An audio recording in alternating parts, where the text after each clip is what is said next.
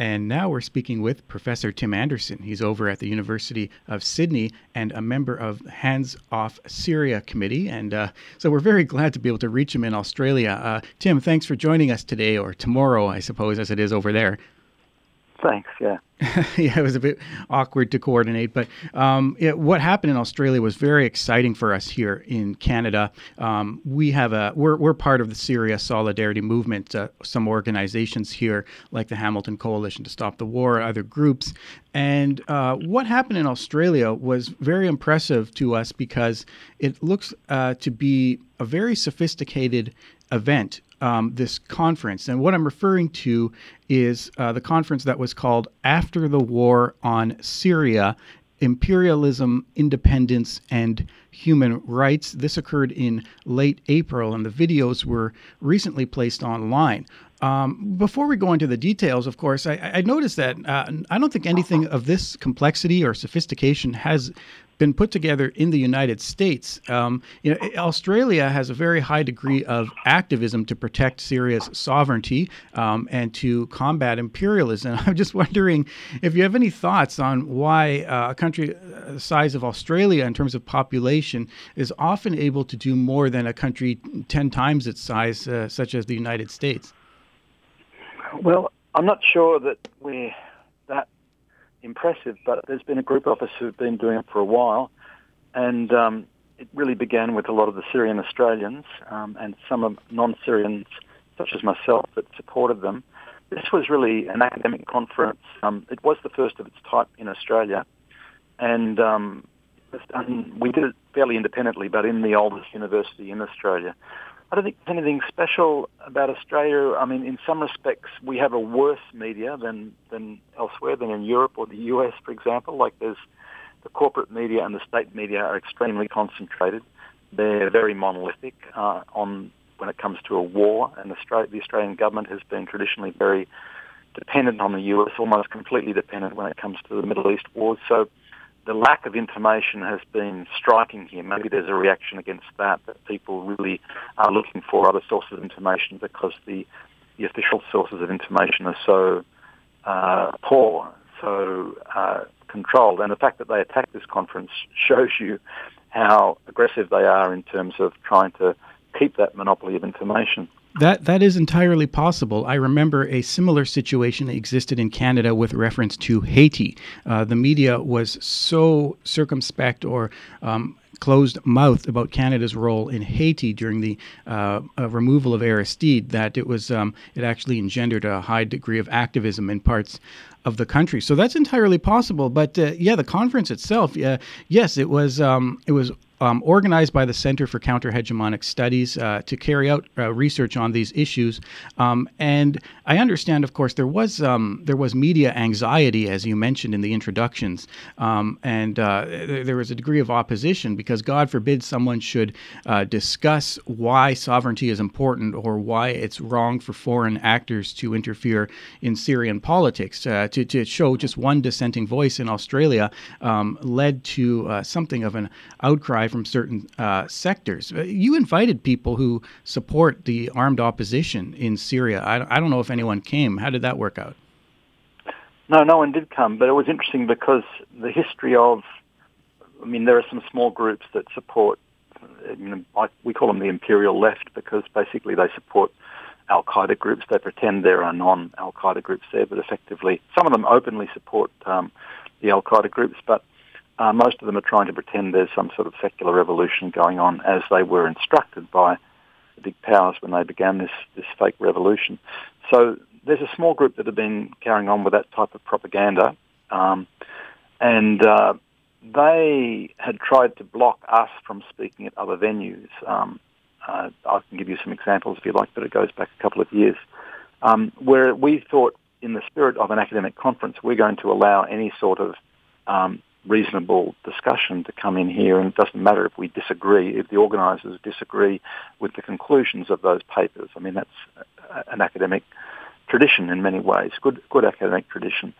So I specifically said to these people, listen, if you want to put in a paper, you can do it. You know, we're not going to censor you on the basis of your conclusions, but so long as you have a reasonable argument and you can present it in a in a rational sort of way.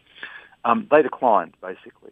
So at least we made the offer there. Similarly, because in my particular session, I was talking quite a bit about Amnesty International. We specifically went to Amnesty International and said to them, look, one of the sessions we have is very critical of your propaganda work on Syria, and perhaps you'd like time to respond. Here's a 20, 30-minute segment. You can come and respond if you like. And they declined too.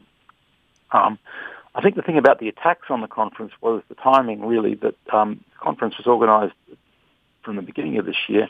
But what happened in the weeks leading up to the conference was there was this missile attack by the Trump administration on Syria, and with the false pretext of that chemical weapons incident in Idlib. So there was a certain amount of discussion about that, and when it emerged, when they discovered that we'd been saying what we've been saying for at least 5 years, that there were these false flag incidents that we used to perpetuate this so-called humanitarian war against Syria, they decided to turn on us, just really to intimidate or to try and shut up any voices that were protesting or dissenting from the White House story at that time about that particular missile attack. So the timing of the conference was good in that sense, in that they attacked us and attracted a lot more attention to the conference. So I think they could have almost doubled the number of people who were interested and came to that conference. We had 150 people or more at that conference and 18 presentations, and it was packed for every one of the 5 sessions. And the media, by attacking us, really did us a favour. Yes, so that can often be the case, and it can backfire in that respect. The way you handled the media attack was amusing. You showed some of the sensational, outrageous commentaries, and I'm sure it amused the conference attendees. Just on what you were saying about left groups or left approaches to the conflict over the last 5 years. That does bring to mind Jay Tharappel's talk, which, like all the other talks, is available on the YouTube videos. I guess he was looking at what shaped the perspective of what you call the imperial left there on the conflict. Jay, like others, has mentioned that the Western left was seduced by a narrative of the Syrian revolution that was not investigated very closely because people, in a sense, wanted to believe, and they wanted to be part of what they hoped was some kind of liberatory action, and it seems to be part of a trend of supporting revolutions, that as they're called on television, without investigating the content of those actions. So I guess what Jay was saying was, what constitutes this uprising against the government? And his view was different than much of what has been presented to us. Well, in some respects, these groups are fairly small. We're talking about small Trotskyist and anarchist groups. Not all of the Trotskyist groups. Some of them are against the intervention, but these small groups have really been captured by the State Department rhetoric and the Salafi rhetoric that came out of the early days of this conflict. But there's been 6 years now, and I suppose we have to admit that it's been an extraordinarily successful war propaganda campaign run by the White House administration and the associated media, not just in terms of a supposed revolution, but the humanitarian war idea, which affects the liberal responses to, or what you might call the liberal imperialist responses to this war. I think even after 6 years, we'd have to admit that a large part, probably a majority of the Western liberals still buy this type of humanitarian pretext for intervention in Syria. It's an extraordinary commentary on Western societies, really, that they've been so successful over such a long period of time. This is probably the best documented conflict in history. It's gone on for 6 years, which is probably longer than the Second World War, for example. And the Western populations are still struggling to understand really what it's all about. It's an extraordinary commentary on our own societies, isn't it? Oh, yes, I think so. And I think it relates to two of the presentations. I mean, first of all, Jay Tharappel, again, was talking about the colonial lens by which even leftists in the West view conflicts in the Middle East, regime change operations and so forth. And Jay highlighted what he called a colonial tyrant versus victims narrative. wherein, of course, they're dealing with the, quote, Assad regime versus the Syrian population, as if they're a bunch of helpless victims who need to be liberated from a mad dictator, which is a racist narrative, and it's inaccurate. And of course, we know that the government, which is comprised of many individuals, have significant popular support in the country for reasons that are historically rooted. And to ignore all that and deny all that and to erase all that is a colonialist perspective that has been very much adopted here, unfortunately. And, you know, at the same time, you have various organizations putting forward the humanitarian narrative. You talk about it, and I think presenter Tiana Sukaria was looking at what was called a MacGuffin, a sort of a concept of humanitarianism that becomes a reason to get people involved in a certain view of the conflict, and then is discarded once the powers that be have gotten what they want. So, yeah. You know, they're suffering, and it's presented in an apolitical context.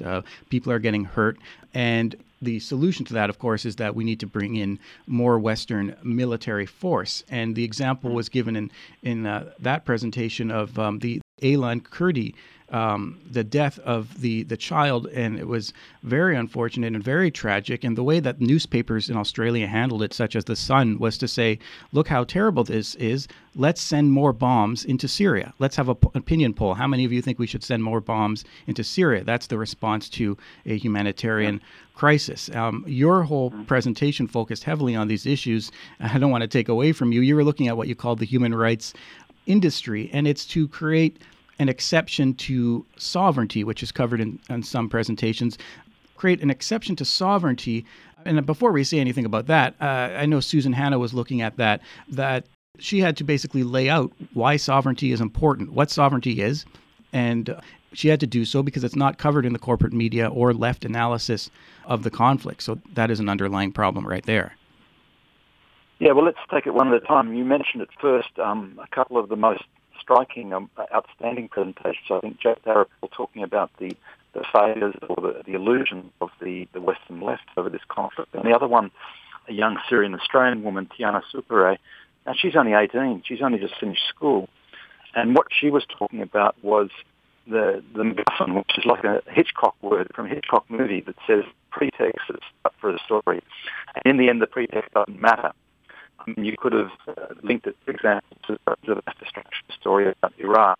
But what mass destruction was a story set up to begin the intervention, But in the end, it didn't matter. You know, the fact that it was false, George W. Bush jokes about it now. No one really cares about it now. It was a pretext set up, and when the intervention happened, when Saddam was destroyed, when Iraq was destroyed, they didn't care about that pretext anymore.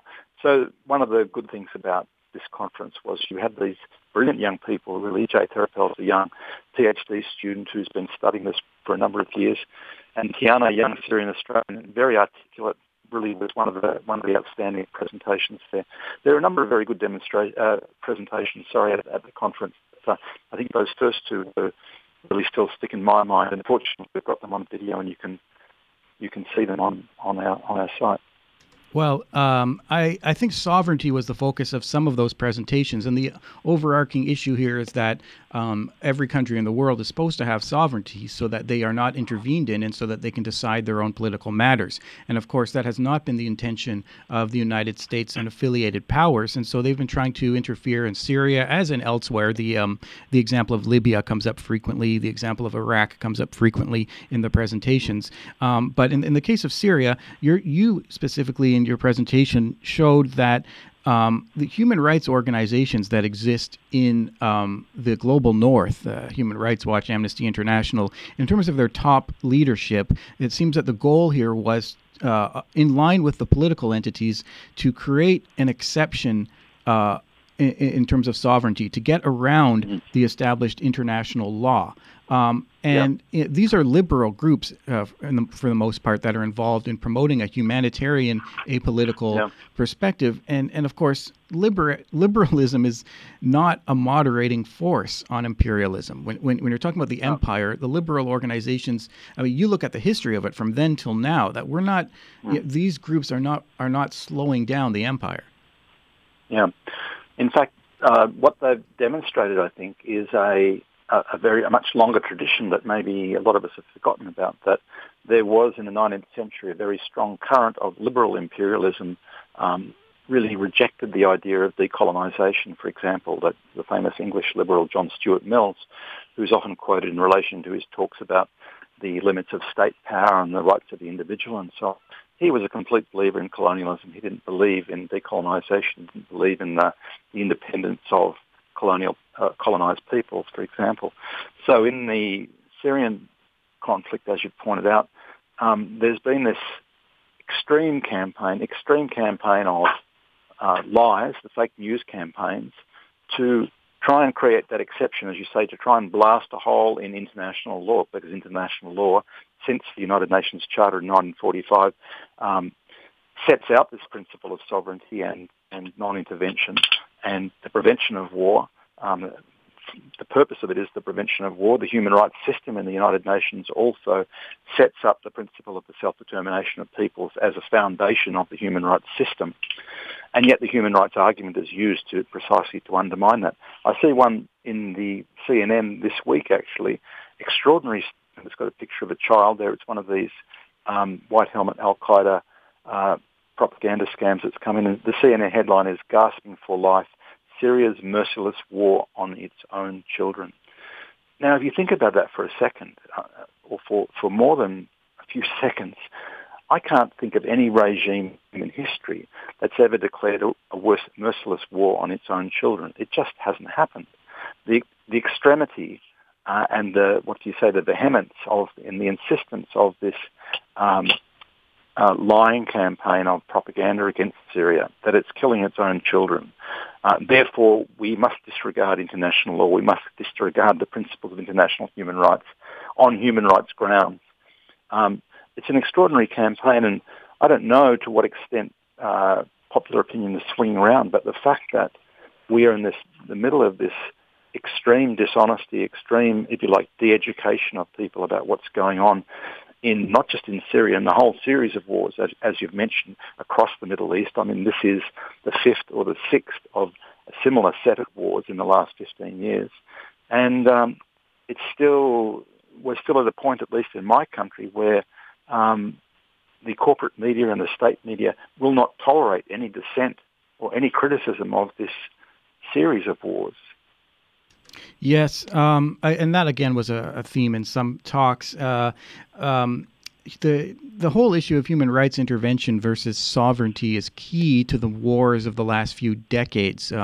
With the end of the 20th century, the end of the Cold War, the trend has been to get rid of the international law, as you've pointed out. And it's bigger than that because although many people calling for intervention in Syria, people calling to do something as if things are not already being done, they try to do so on the basis of a vague human rights idea. But as you've pointed out, and the way human rights has been established through struggle over the years by different forces and countries, first principle of the International Bill of Rights is self-determination of peoples. I believe you pointed that out.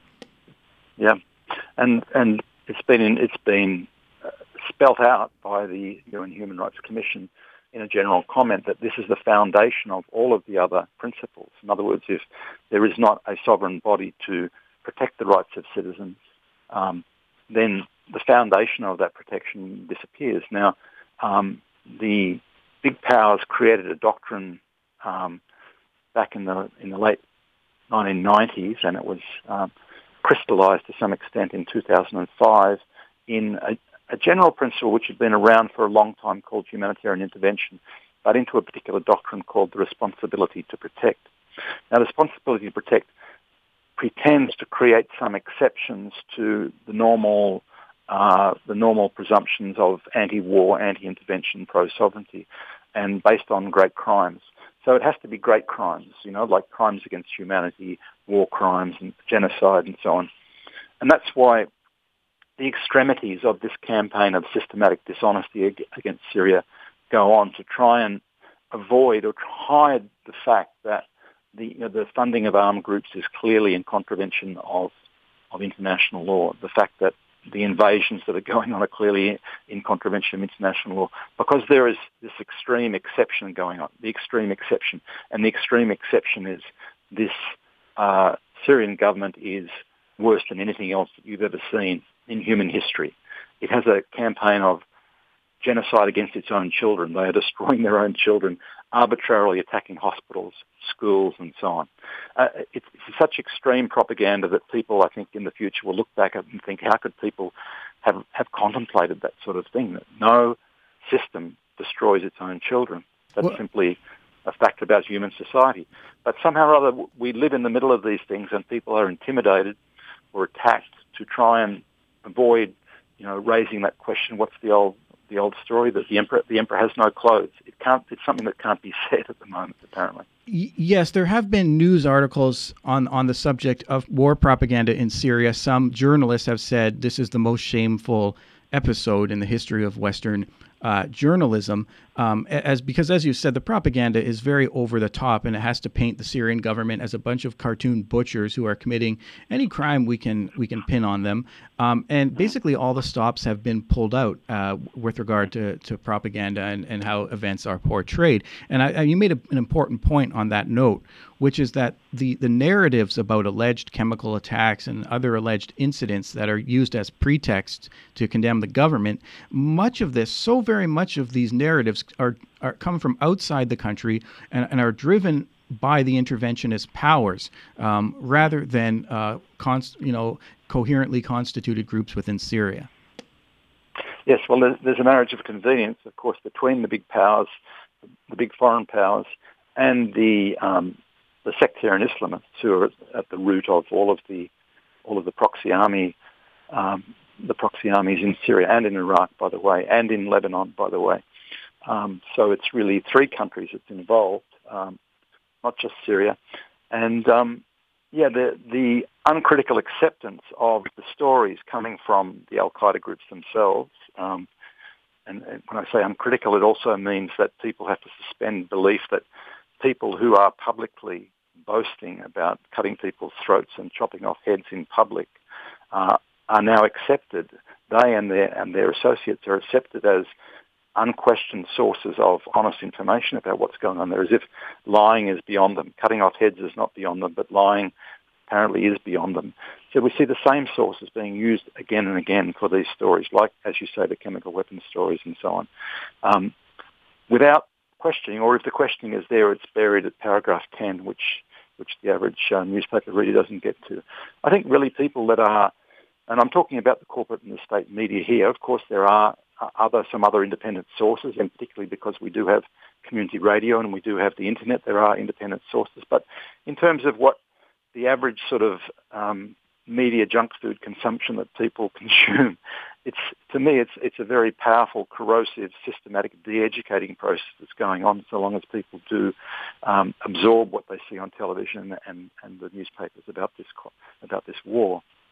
Yes. You have managed to put together a number of keynote speakers, academics, researchers, as well as new voices, and it's all very interesting, but I know it must have taken time to organize this, and you got 100 people into a room for various conferences and sessions. I guess at the end, what does it all mean? Is this going to have any effect on public discourse, or what is the takeaway from organizing a conference like this? Well, academic conferences are typically pretty isolated and pretty, esoteric sorts of things. This was actually a highly participatory conference. As you say, we had about 100 people in every session, more than 100 sometimes overall, well over 150 in the conference. But when you had 100 people, a large number of whom were keen to talk about these sorts of things, there was, and we put up all of the question sessions too on the internet. You have a really interesting, rich type of discussion going on. There are people who were relatively well informed. There were people who were honest and curious, and there was long discussion after the presentations. And I think it's true, it's operating in a relatively small group of people, but it's helping educate and motivate those groups of people to do something more. It also attracted a lot of young, as I said, Syrian Australians like Tiana, for example, to get involved and to do more. But I think that sometimes we underestimate the value of training and helping people understand at a base level so that they can go out and propagate information and so on. We're talking about something that's obviously not only not in the ambit of the corporate and state media, but which is constantly running a war line, but something that's actually deliberately marginalised there. So I think it's a small group and it was marginalised, but we've actually now, we documented it all on video and that's all online, so it's able to be used. I think what we are not very good at, and when I say we, I mean the left generally and anti-war movement and academics generally, is promoting and marketing things, but at least we have a resource which we can now promote and make available to other people. Certainly, it's an interesting new development. I guess we can find this information online. People can, search for the Center for Counterhegemonic Studies or look up the YouTube page? The Center for Counterhegemonic Studies. So all of the videos are linked there, and there's also a Center for Counterhegemonic Studies YouTube channel which holds them as well. Well, that's very helpful. Thanks for giving us that information. I'll try to put up a link to a video page when we put this program on the internet. But otherwise, thanks very much for sharing that with us all today. Thanks for that, Brendan.